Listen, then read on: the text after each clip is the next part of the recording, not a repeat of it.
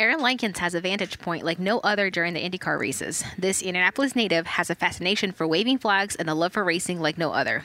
Aaron, describe to us the feeling of being up on that flag stand. It's hard to describe what it's like living out your dream job when you worked for it for 25 years, wondering if are you ever going to get that chance. Here at the Speedway here in Indy, uh, there's only been six starters since 1961. So to be just one of six in 61 years, that's just unbelievable. And to, to get the vantage point, which I often describe as the best view that's not in a race car, it's uh, I'm an author. I should be able to write the words or say the words, but indescribable and a dream are the only two. After each race, once the checkers have flown and the race is over, I'm often wonder wondering, did this actually happen? It's just that awesome. With being known as a person waving Indy's iconic checkered flag, how do you believe your role helps our community understand and work with in- individuals with autism and kind of uh, be that change for our community?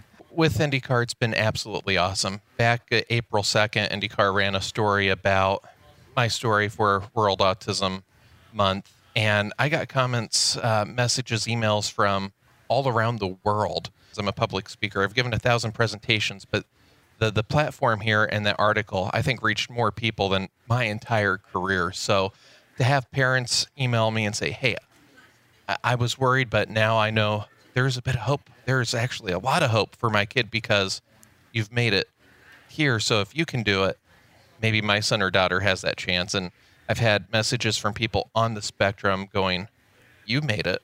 Maybe I have a chance." So the fact that every there's always that chance for growth. There's always that chance for hope, that betterment. And if you could have seen me in 2003 after I got my diagnosis and got bad information, I didn't think I'd have a chance to get here. And yet, here I am.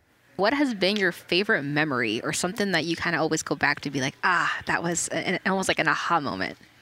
Uh, my, my favorite memory so far, I think, uh, has just been the development of my style. Uh, not to, I mean, flagging Helio's fourth win, obviously, and the fastest 500 up to this point is going to be a supreme memory. But uh, I, have looked at videos from how I flagged in 2010, 2011, and the series I worked back then to now, and it it's not recognizable.